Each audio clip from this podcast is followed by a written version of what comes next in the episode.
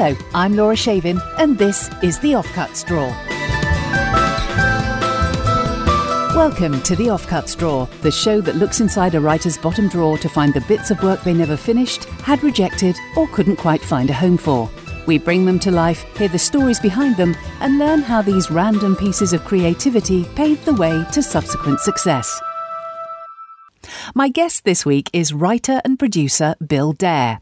If you've been a regular listener to BBC Radio Comedy over the last 20 years, or you're a fan of topical sketch and satire shows on TV, you will doubtless have heard his name on a regular basis.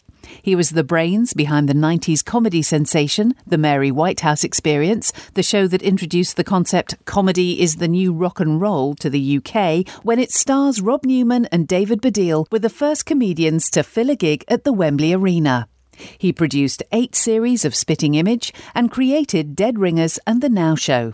With numerous entertainment shows like I've Never Seen Star Wars under his belt and comedies he's written like Brian Gulliver's Travels and The Secret World, he's also turned his hand to plays and fiction. And his third novel, The Billion Pound Lie, was published last year. The Standard called his work superb, The Times quite brilliant. Bill Dare, welcome to the Offcuts Drawer. Uh, well, it's. I think it's good to be here. I, I am actually quite terrified. um, what are you terrified of? I'm terrified of all this work that I'm exposing, most of which should probably never see the light of day. I mean, it's either been rejected by me or rejected by someone else. Uh, so, you know, my knees are shaking.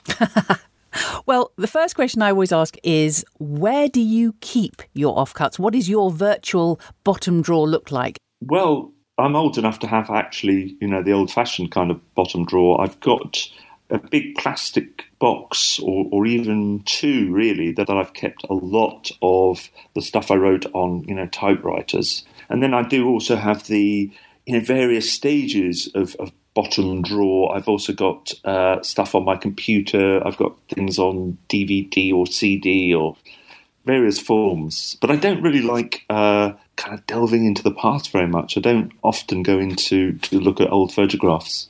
Well, this show may not be much fun for you then, as that's exactly what we're doing. Well, it's going to be very informative, and you never know. There might be something in it where I think, uh, actually, you know, maybe that maybe that wasn't too bad. Well, let's get started with your first offcut. Can you tell us what it's called, what genre it was written for, and when you wrote it?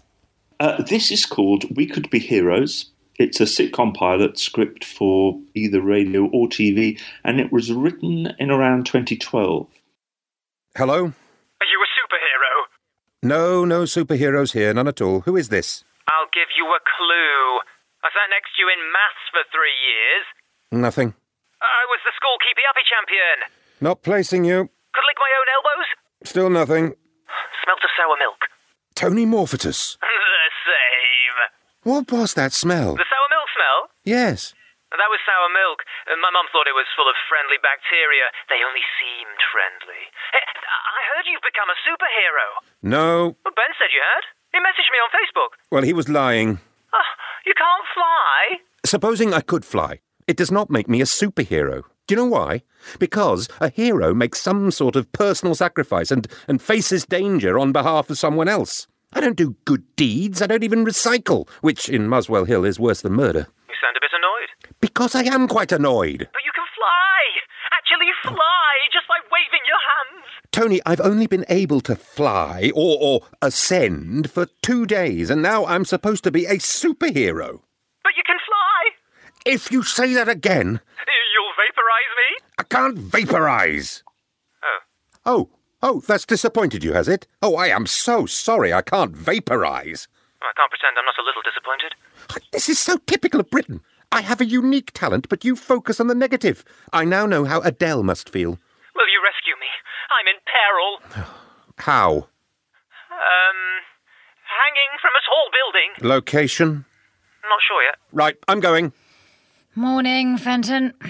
Oh, Izzy, I would prefer it if you didn't come into the kitchen wearing only your underwear. Why? I'm in non visible mode. Yes, but seeing a bra and knickers putting the kettle on is. Well, it's disconcerting and, if you must know, a little provocative. A pair of empty knickers. Well, they're not empty, are they? They just look empty. Your bra, you know, it sort of shifts around in a manner that tells me that there's something inside it.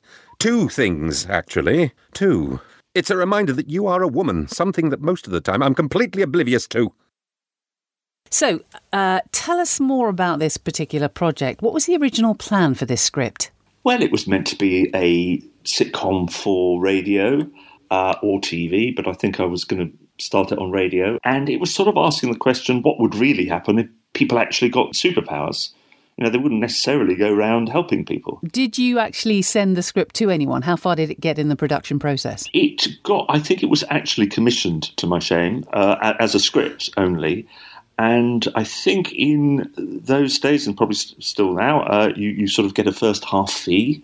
Uh, and I took the first half fee, and then I don't think I ever sent the script in, or I might have sent various versions, but in the end, uh, I think it was me who wasn't very happy with it. Ah, Uh, couldn't quite, I, I just didn't quite believe in it enough right. to really want to commit to to six episodes. So it just sort of faded away. Faded away, yes. But I did Right. read it again um, recently because of this show, and I thought actually there is something in it. There is something in it. It kind of reminded me a little bit of um, the Big Bang Theory in its tone, right.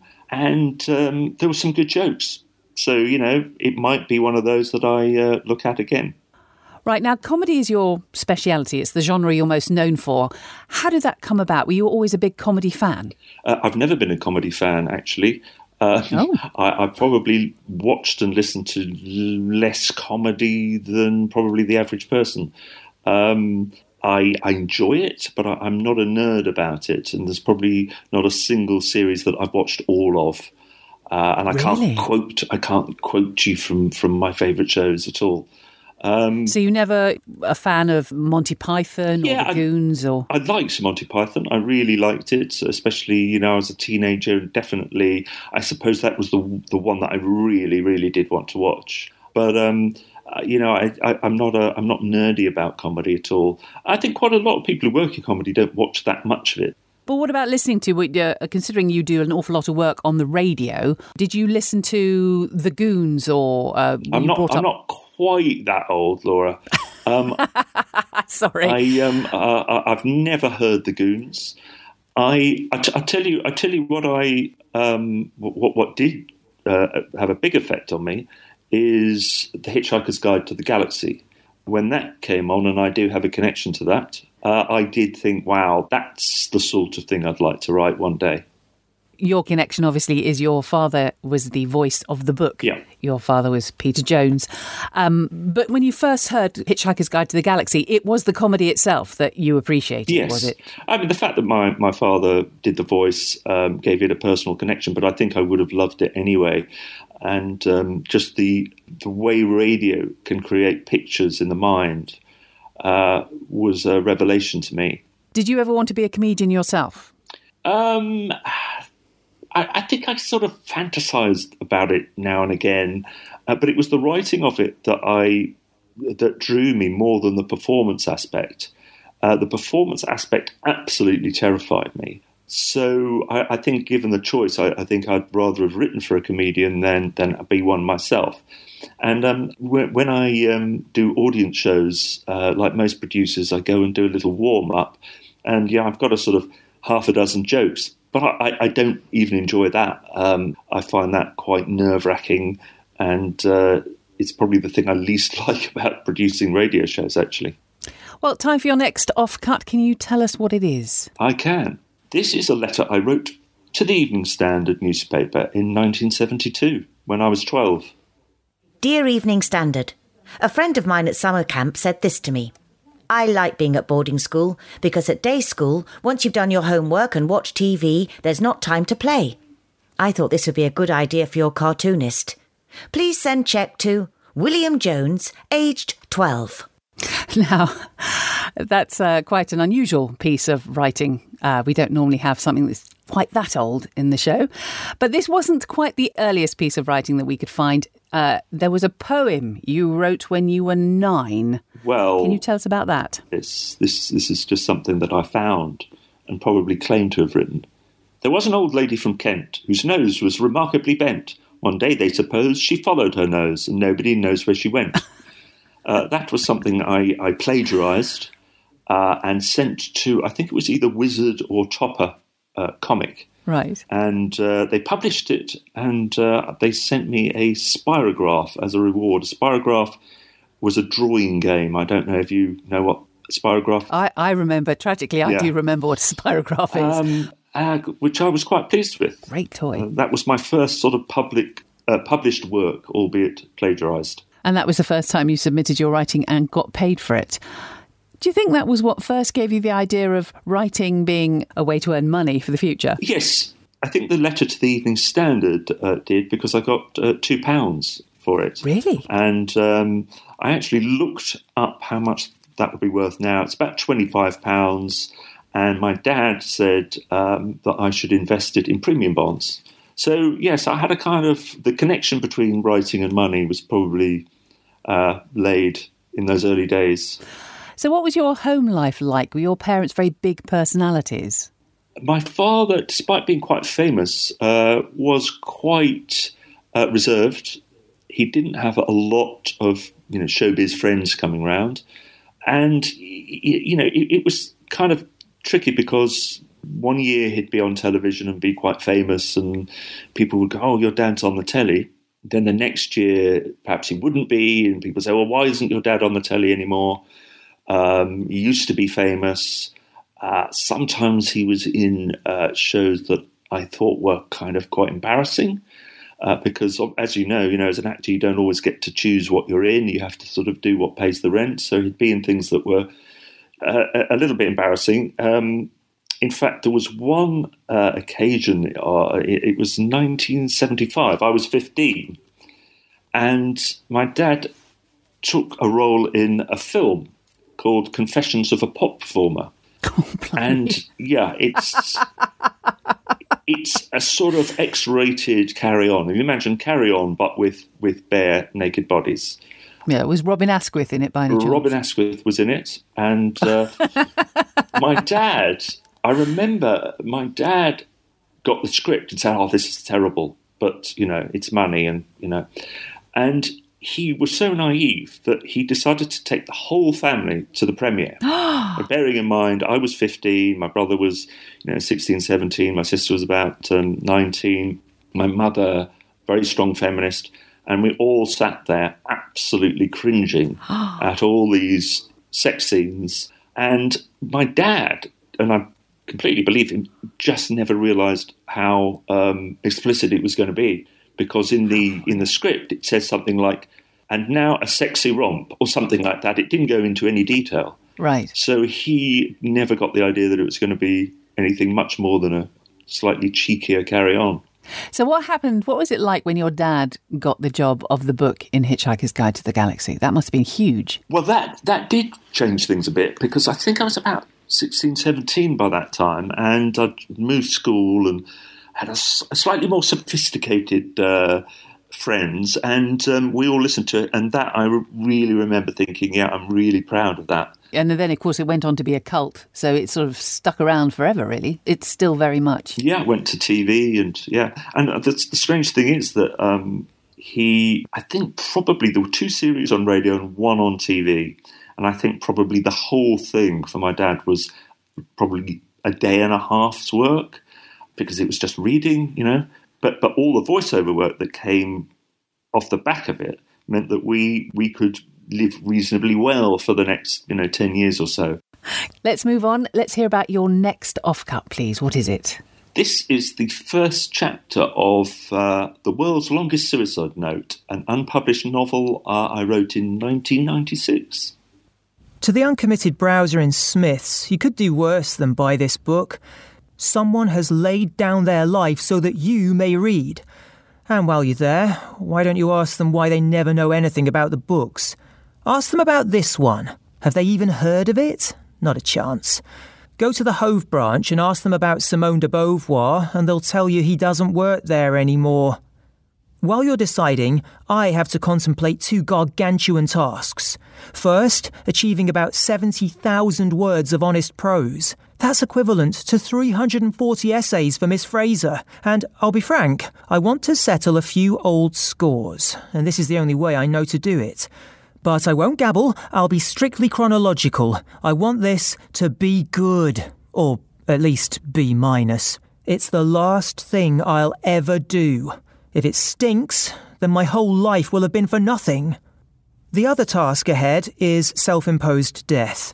Not that it frightens me. At best, it's a return to the state of pre existence, and I don't recall that period being particularly arduous.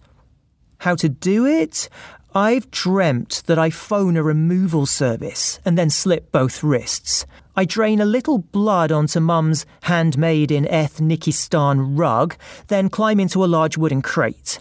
The removal man delivers it to the door of my headmaster, who was sometimes called Sod Simmons, but more often God. God hopes it's a gift from a grateful ex pupil who's now a millionaire. Instead, he finds my naked body with some paper stuck to my genitals. A message is scrawled in blood Expel me now, you bastard! You did this! God collapses. Oh, how terrible I've been! Music swells. The end.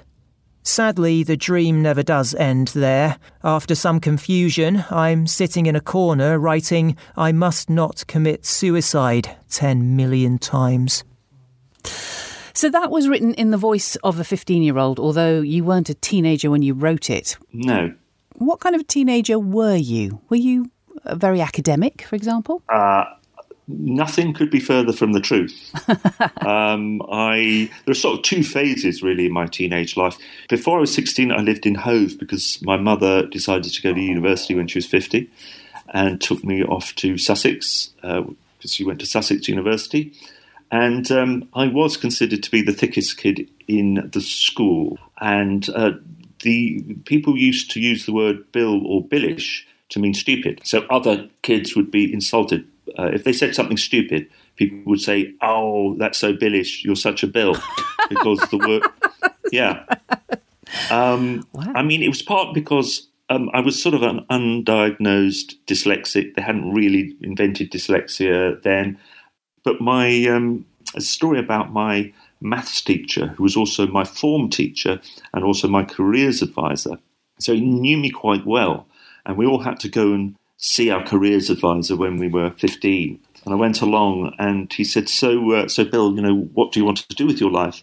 And I said, well, I'd like to be a psychologist. Oh. And he said, um, you know that to be a psychologist, you have to go to university. And I said, yes, I would like to do that. He said, to do that, you will need to get A levels. And I said, well, I hope to get some A levels. He said, um, to get A levels, you need to stay on in the sixth form. And to do that, you need to get at least three O levels. And I said, well, I, you know, I, am going to really work hard and try and get three O levels. He said, okay, well, just wait there a minute. And he went to, he sorted through some index cards and he pulled out an index card and he gave it to me and he said, that is the name of a, an address of a hairdressing salon in Brighton. and they are looking for a trainee hair washer. So I went from being possibly a psychologist to being a trainee hair washer in about 20 minutes. So, yes, I wasn't academic, I think, to answer your question. You weren't considered academic by the school, but obviously they were proved massively wrong because you did go to university, didn't you? I did. I, um, I, I, I went to Smith's and I found all these little books about how to pass O levels, and I just studied them for three weeks. And in fact, I got the best O level results in my form. Oh. And then I went to London and uh, went to a different school, different group of people, and then it all changed. I mean, I had friends for the first time, really, and I was in a band, and I met a girl, and all that sort of thing, and that was all quite fun. And in fact, our band was quite successful. Uh, we Madness supported us once. Really? Absolutely, about three times, I think, and uh, it was yeah. I would say that was a time that um, was was you know what being a teenager should be really. Were you doing a lot of creating when you were at university? You started writing your comedies or bits of novels? At uni, um, no. I, I think I just thought, oh, one day I'll be a writer it's one of those things I, I, I now advise people to, you know, don't don't think about doing it one day, just actually start. Um, I wrote one play while I was at uni that never got on. I'm glad I couldn't find that because I suspect it would have been really, really bad. um, and yeah, I was in two of Ben Elton's plays. He was quite an inspiration. You were actually cast in his plays. You, you Yep. performed next to him. Yep. What was that like? Um, it was odd because, I mean, Ben Elton was an absolute force of nature at uni. He really was. I mean, everyone knew who he was, and he was very prolific. He wrote about three or four plays a year and put them all on. Did that intimidate you at all, comparing yourself to such a prolific writer? Uh, no, because I think he, he was writing in such a different style. He was writing in that very, very broad, sort of um, almost panto-esque style that I, that I had no uh, interest in writing, really. Time for your next offcut. Tell us about this one. Uh, this is a sketch I wrote for the TV series Alas Smith and Jones in 1986. In just a few moments, you will see, for the first time on any television set anywhere in the world, a talking giraffe. A giraffe who can converse, recite poetry, and even sing popular tunes. At least, that is what he told us. So, without more ado, please welcome Victor the Talking Giraffe. Victor? Hello? Ah, there you are. When you're ready. Just a sec. Any moment now, Victor will walk up this walkway here and take a seat. Great moment in the history of, uh, well, the history of this kind of thing. Won't be long. Ah, well, you can hear it for yourselves. The uncannily human sound of Victor, the talking giraffe. Mel walks on dressed normally. Griff is flummoxed. I know what you're going to say. You're going to say it's all done with hidden tape recorders. Hmm? What is? The old vocalisations. Look, nothing hidden in the mouth, no wires attached, all completely genuine. Go on, ask me anything you like. Surprise me, make it really hard. I'm ready. You throw it, I'll catch it, all right? Where's the giraffe? How many giraffes do you want? One? and one you have got. Tell you what, I'll do a bit of Shakespeare. You aren't a giraffe. How do you know? Where's the long neck, the four legs, the brown spots, All right, all right, keep your tights on. the big ears, the tail? Those are all very conventional attitudes. Times are changing. Uh, look, you're not completely convinced. Well, you did say talking giraffe. And singing. The singing is important. I know. I'll sing Baa Baa Black Sheep blindfolded. No joke. Cover my eyes and I'll do the whole thing start to finish. Can I give you a bit of advice? Go with it. This could make us. You singing Baa Baa Black Sheep. I'm the first giraffe to do it. But you're not. I know, but they're lapping it up. They are totally taken in. Powers of suggestion. You mean they think you can sing? They think I'm a. He indicates the height for a giraffe. Nah. Television is a very powerful medium, but you've got to believe. But if they've all come to see a talking, He also indicates the height for a giraffe. They're all going to be a bit disappointed with you. All right, well, what do you suggest? Well, I could just go and say, ladies and gentlemen, we present the talking. the talking. Baldy. No, no, no, that's not the same. I mean, that is not going to make history. Right? The all talking, all singing Baldy. Let's try it. Ladies and gentlemen, the all talking, all singing Baldy. Medium shot to include a baby giraffe where Mel stood. It is silent. So that was from the TV sketch show Alas Smith and Jones. Were you actually part of the writing team? I wish I was. Uh, but no, uh, that was a sketch I wrote and sent in to the producer, Jamie Rix, and I've no idea whether I even got a response. But uh, I sort of think it sort of almost works. Um, I could do with a trim. I, I'd love to rewrite it now.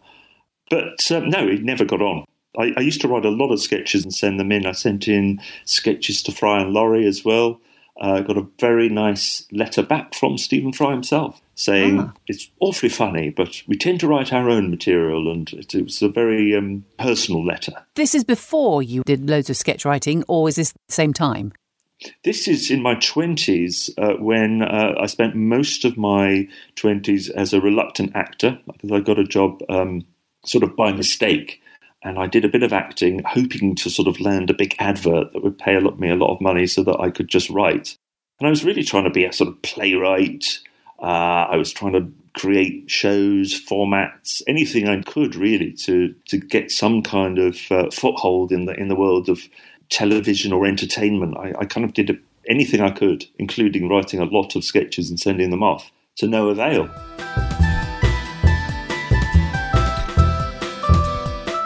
Hi, this is Laura. Sorry to interrupt, but if you're enjoying the show, please do subscribe to the Offcuts Drawer, give us a five star rating, leave a review, tell your friends about it. All that stuff's really important for a brand new podcast like this.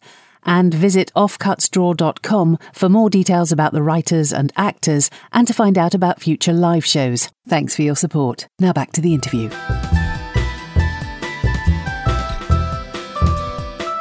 But sketch writing is the genre that you're possibly the most known for, uh, with the Mary Whitehouse experience, Spitting Image, Dead Ringers. How did you actually make that shift into being a sketch writer and producer from being an actor? Well, I I did, I suppose, have a lot of practice writing sketches that never got on, and eventually I got a job as a, a radio comedy producer. That was the start of my actual sort of career as opposed to just doing bits and pieces. And after doing a show called Weekending, which was the topical show of the time, as the was- producer, as the producer, I still felt that I would prefer to be writing, and um, I created a, a, my own sketch show actually called Life, Death, and Sex with Mike and Sue oh yes. uh, in the sort of mid '90s, I think that was. When the Mary Whitehouse experience was early '90s, wasn't it? Yeah, So that was That- was that the big break for you? the Mary Whitehouse experience was the big break because I was actually asked to do it. I was asked just to create a show for Radio One, and uh, I could do anything I wanted. So I looked around at the kind of people who are writing Weekending and doing stand up, and um, I'd worked a bit with David Baddiel and Rob Newman, so I got Punt and Dennis. Also, I asked Jo Brand, and I remember after we'd done a few shows, and we did really um, push our luck quite a few times with the sort of content. Um, I was summoned to the, I think it was like the board of directors or something at the BBC. I mean, really senior people. Head of radio was there, David Hatch, and he was fuming. Do you remember why? Do you remember what the sketch was about? Yeah, it was the game Shag or Die, and they referred to all kinds of religious figures and so on. And um, Offence was caused. offence was caused, but only in the BBC because I went along to this big meeting and David Hatch was furious. He said he'd never been more angry in his career. And all I can say in, in my defence is that we have had no complaints from the public. And it was true because it was Radio 1, it was late night Radio 1. Young people were listening, they lapped it up. Right, next off cut, please, Bill. What is this one? Um, this is um, an extract from something called Yes, Nina Conti Really Is on the Radio. It's a pilot written uh, for the radio in about 2012. Yeah, and you have to imagine that um, it's a ventriloquist, I guess, and her monkey puppet. Hello, I'm Nina. And I'm Monkey. Welcome to Yes, Nina Conti really is on the radio. Not for long, though. Uh, why would you say that? You've only got a show because the mime artist cancelled. Not true. Well, they know I'm not real. I should think so. They're not stupid. Oh, not Radio 2 then. It's Radio 4, the station for intelligent conversation. It's never on in your house. Mind you, I suppose it's quite fitting. What is? Ventriloquism and radio, both dying arts. This is a kind of suicide pact. We're both going down together. Actually, Monk, radio is going strong. I wish it was ITV, Why? Because I can say ITV. Why can't you say BBC? Because you're not a good enough ventriloquist. How dare you? Radio is for people who are too ugly for television. Wandering round Broadcasting House is like a horror show. I'm the sexiest one around, and I'm made of polyester. That's so rude. Can I still swear? No, definitely not. In fact, I've had you fitted with a bleeper. It'll squeak if you try and swear. You did fing what? You stupid f. Can I still say f? No. Fiddlesticks. Now that we're on radio, we should try to be more intellectual. An intellectual ventriloquist. That's an oxymoron. Mm, what's an oxymoron? Well, if you don't know what it means, why did I say it? Let's talk about the show. We've got lots to look forward to tonight. I'm going to hit the bar later. Gonna get me some sweet broadcasting house totty. You're a monkey. They're not fussy. Later, Monkey and I will be joined by some other puppets. None of whom are as good as me. So, what happened to this project then? Um, this was uh, a pilot script and then a pilot program, and uh, Nina Conti, I thought, was brilliant, and uh, Monkey was fantastic. but Radio 4 had never heard of Nina Conti, and they said, Oh, we don't think ventriloquism should be on the radio. I tried to explain that it'd been on the radio very successfully in America, very successfully in Britain. Mm. And it doesn't really matter that you can't see the lips not moving. It's about two characters, Mm. and um, So, never got commissioned. It was actually broadcast as a pilot, but it never got a series. Ah, shame. Yeah. Now, you like to work in close collaboration with certain individuals like Nina Conti. Um, also, you've done a lot of work with Marcus Brigstocke, who you worked with on The Late Yeah. Show, and I've never seen Star Wars. What's the appeal of working uh, with one person? Um, you can get your shows made. There's the main appeal. If you've got a star, it sort of helps um, to get the show on. But actually, I mean, I, I- really enjoyed working with Marcus and Nina because they're quite collaborative, and um, you know they'll sort of take notes or they'll take on board um, ideas. But that's a little bit unusual. I think a lot of comedians are used to working on their own and they're used to calling all the shots. It's not surprising, you know, they're on their own on stage, so they can be quite difficult to work with. Um, so I haven't worked with that many. So, how does the arrangement work? Do you sit and write in a room together, or do you bring the ideas to them, or do they bring them to you? Oh, well, with Nina, I remember when I first started working with her, I, I produced a show, a live show that she did, and she took to Melbourne Comedy Festival and Edinburgh. And um, I think it was around that time that I said to her, Have you ever tried improvising with Monkey? And she never had. She said, I've never improvised anything. And I said, Well, let's try it. Let's let's just try it. So we went down to a local comedy club and she just started talking to the audience with Monkey, and it really, really worked. And um, then I practiced with her, sort of writing stories, improvising stories. So, you know, that was really, really collaborative. And with Marcus, yeah, I mean, uh, you know, Marcus writes a lot himself. I mean, most of what Marcus performs, he, he kind of writes himself. And we, we had a team of writers as well. And I suppose it was more editing that I was doing. Time for your next offcut. Can you tell us about this one, please? Uh, this is a format document for a radio game show called Unforgettable, and I wrote it in 2015. Unforgettable Memory Meets Mirth. Unforgettable ostensibly tests memory and comprehension, but really it's a chance to revel in amazing facts and to enjoy people trying to explain things they don't quite understand. Says the host. What you're about to witness is Unforgettable, the show that tests how much the brain can absorb and comprehend in just one day. My fellow SWATs have had just 24 hours to learn about four fascinating topics completely new to them and to me. How much do they understand? How much can they recall? Who are the goldfish and who the elephants? Unforgettable ostensibly tests memory and comprehension. The panelists will have been provided before the show with some really unforgettable stuff about four topics say, circus performers, human infancy, nanotechnology, and viruses. And their memory and comprehension will be tested. It's like Have I Got News for You, except instead of reading newspapers, they've read a few sheets of A4 and done some of their own probing and thinking. The panel don't have to be geeks, and the subjects aren't all highbrow. Self confessed ignoramus Kathy Burke trying to explain string theory will be funny, as will Miles Jupp trying to talk knowledgeably about the work of Coco Chanel, or Ian Hislop on Eminem. Funny people with newly acquired knowledge, or inspiring concepts or pop culture they aren't down with, all trying to elucidate them, bluffing where necessary, will be the engine of the show. There are bonus points for extra unforgettable facts or flights of fancy.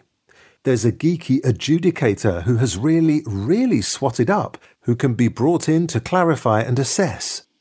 Is it a bit like QI? It's similar territory. just as Mock the Week, Have I Got News for You, News Quiz, etc., cover the same territory. Luckily, that didn't stop all those shows happening. Unforgettable will be tonally unique. The joy will come from people really excited about having just learnt some amazing, weird, or shocking stuff. The excitement will be infectious. The facts will be astonishing. The comedy will be unforgettable.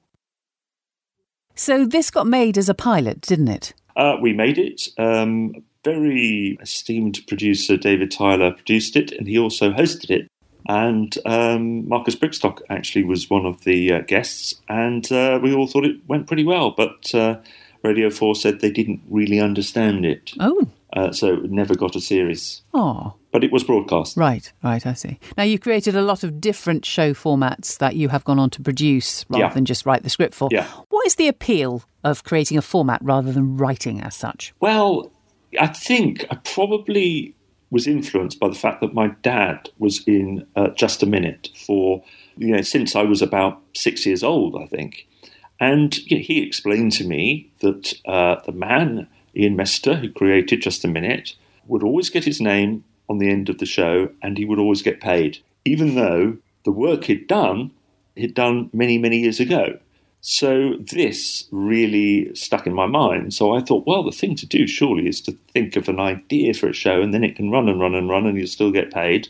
And it's almost as if you're working, but you're not actually having to do the work. So, yeah, that was part of the appeal. And I've always tried to think of ideas for, for shows. Is the thinking up of the ideas easier or harder than writing, would you say? Is it more fun? It's not more fun. No, I think it's quite hard. I think what it is is that it's rare. You have to think of a lot of ideas before you think of one that actually works. I think that's what it is. Most just aren't even worth sending off, I think. Right. But I have created, I suppose, um, think it's 11 or 12 shows uh, that I've created one way or another. Let's move on to your next offcut. Can you tell us what this is, what it's called? Uh, this is from um, a novel I wrote in 2018, and it's called Sexless. The train comes into King's Cross, where she changes for the Metropolitan line to Hammersmith. She takes the escalator to the main hall, and she looks to see if anyone is at the new Hug Hub. Two pairs in a clinch, two young men, and a young man with his arms wrapped tightly round a middle aged woman. All have their eyes closed, their bodies firmly attached. The two men sway slightly. A smart woman of about forty sits alone on the bench. Laura approaches, aware that her intentions might be mistaken. The woman smiles and gets to her feet, her arms beginning to part. Actually, I only wanted to ask you something. The woman looks a little deeper into Laura's eyes. I know you, don't I?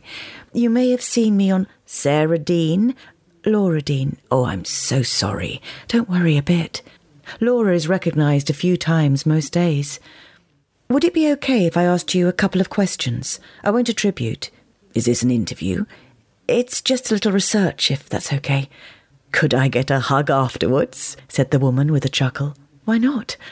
First question Is this something you just enjoy, or do you think you need it?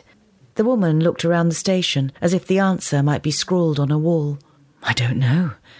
There was something in her eyes that Laura had seen in crime victims the sick, the bereaved, the abused. She would not press the point.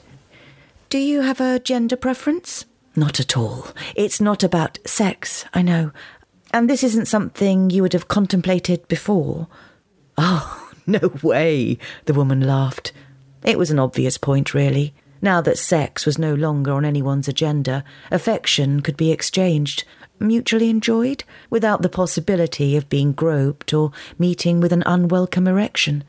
It wasn't that affection was more in demand, per se, it was just that the risks had been greatly lowered. A few more questions, and then Laura senses her interviewee is getting anxious about time. She thanks her and held out her arms. The woman steps forward. As they gently squeeze, Laura tries to monitor her feelings. Hairs from the woman's head tickled her nose. She looked to see if commuters would glance at them, and they did, but only with casual interest. A balloon of anxiety expanded with each breath. Why couldn't she just relax and enjoy? She felt for signs that it might be over. What was the etiquette here? One hugger gently taps the other's back. Ah, she felt a light tap on her shoulder. Thank you, said Laura, once they'd decoupled. Thank you. The woman bent to collect her bag, smiled, and went on her way. Laura had no idea if the embrace had been successful. So, did you finish this novel? Uh, no, I didn't. Uh, I wrote about uh, probably about twenty thousand words of it, and yeah, it's it's about a world where all sexual desire, for some reason, disappears, and I don't think I ever worked out quite why it's disappeared. Mm. And um, I gave it to an editor friend, and she referred to it as dystopian. And I kind of thought, why has she assumed that it's dystopian? Because I wanted to explore the positives of a world without sex. Um, I, I, think there could be a lot of great things about a world without sex. I mean, women could feel a lot safer for one thing. Mm-hmm. Uh, but one, it would be a novel without any sex, which possibly isn't necessarily a, a, you know a seller. Mm-hmm. And I think people just expect if they get a book set sort of in the future where something has tampered with nature, that it's got to be disastrous, hasn't it? Mm. Yeah, I suppose that is the received opinion. You can't say, well, we've tampered with nature, and guess what? It's all worked. That's true. So that is the problem for the book. I mean, the one thing I could do, and if I do ever revisit it, I think I might do it as a series of short stories where, for some people, the sexless world actually works, and for some people, it doesn't. Uh, why did you choose to write it as a novel rather than, say, a drama? I think by that time I'd written three novels, and I just felt more comfortable writing a novel. I mean, the thing about a novel is that it is whatever happens. If you write a novel, you know it's a complete work of art, whereas a script is not really a thing unless it's actually made. Obviously, writing a novel, for example, the whole process is a much less sociable affair. Mm. So I understand that you obviously have complete control over it in one sense. Yeah.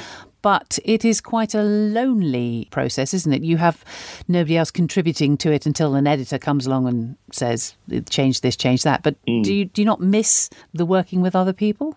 I do little. I mean, when I have been writing novels, I, whenever I'm writing alone, I sort of want to sort of turn to a team of writers and say, "Well, what do you think? You know, is, this, is this working?" And of course, they they aren't there. Um, so, in that sense, you know, it is. I, I also really like feedback. Mm. Um, I'm not particularly confident about writing, so I always like to get you know get someone to give me an opinion. so Um, you show people your work as you're writing it. You don't wait till the end. yeah, in fact, I pay people to tell me it's rubbish. Right, so we've come to your final offcut. Can you tell us a little bit about that one, please? This is called Support. It's a pilot script for a TV series, and it's from 2014. Scene 1 Interior. A meeting room in a church. Evening. Close up on David, a man who finds it hard to assert himself. Hello, my name is David Bowie. No, not that one. Though I do sometimes think that planet Earth is blue and there's nothing I can do. Pause for titter. Widen to reveal David is alone in the room. David has arranged some chairs in a semicircle. Wish I was that David Bowie. Not that I want to be anyone else. Quite happy with who I am. Quite happy in my own skin. Thank you. Don't overstate it, David. You're here for them, not you. Right, start again. Hello, my name is David Bowie. No, not that one. Although I do. Title sequence. A group of mostly nervous looking people on the semicircle of chairs.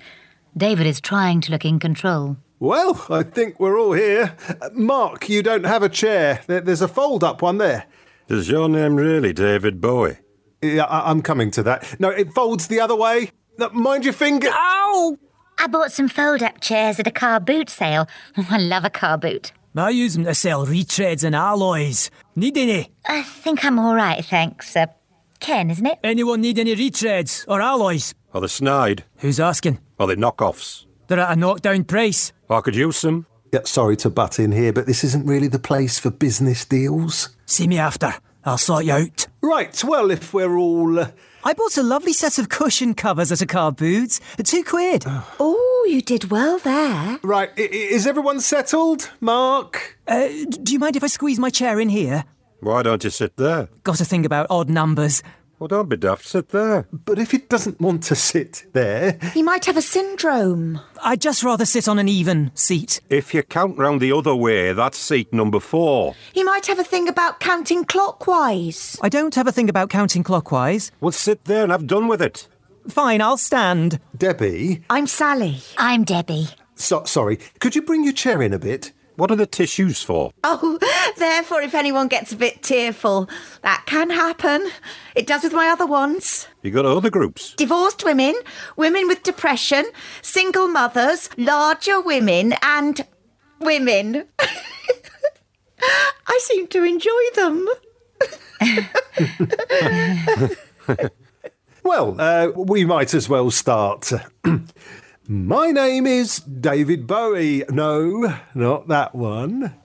Now, this project looked like it might get made, didn't it? Well, we got some names attached. Uh, we sent it to David Mitchell, who uh, agreed to play the kind of main character, Mark, or no, no, David Bowie.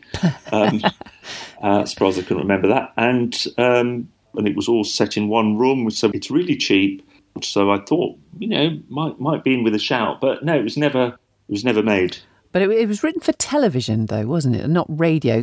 It was originally written for TV, and then I did a radio version. And I'm always sort of flitting between sort of radio and TV versions of things, so I never really know. Um, sometimes I write something and don't even really know whether it's for radio or TV. Which do you prefer writing for? Which would you prefer it came out on, apart from obviously the money side of Um. I think my ideal is to write for radio first, and then for it to move to TV, which quite a few of my shows have. That's the, the ideal because you can you can really get things right on radio, and you know hopefully by the time it moves to TV, it's sort of matured. Um, what I really like is the process of radio because it's so much quicker. I find producing, particularly in TV, really pretty boring. It's very, very slow. Right. Final question. Having revisited these old bits of writing, how do you feel about them? Are you surprised by anything you've heard? Um, I'm, I'm surprised not to have cringed more. I was expecting, I think I said at the beginning, to really hate everything that I heard. Uh, I found them not too, you know, not too difficult to listen to, and in some cases, I quite enjoyed them actually. Oh, Um, that's good. Yeah. um, and the, the extract from Sexless, I thought sounded sort of quite casty. I thought, oh, I can just hear that on Radio Four. Um, Well, maybe that's something you should be doing next. Finish that for Book of the Week. yes, we'd love to. Oh, that's good. So, do you think you might have another stab at any of them? I think I would uh, possibly.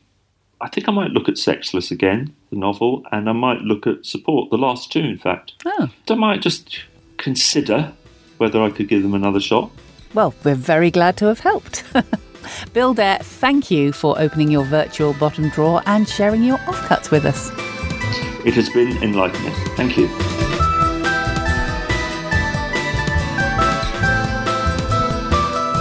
The Offcuts Drawer was devised and presented by me, Laura Shavin, with thanks to this week's special guest, Bill Dare. The Offcuts were performed by Rachel Atkins, Beth Chalmers, Toby Longworth, Chris Pavlo, and Nigel Pilkington. And the music was by me. For more details about this episode, visit offcutsdrawer.com and please do subscribe, rate, and review us. Thanks for listening.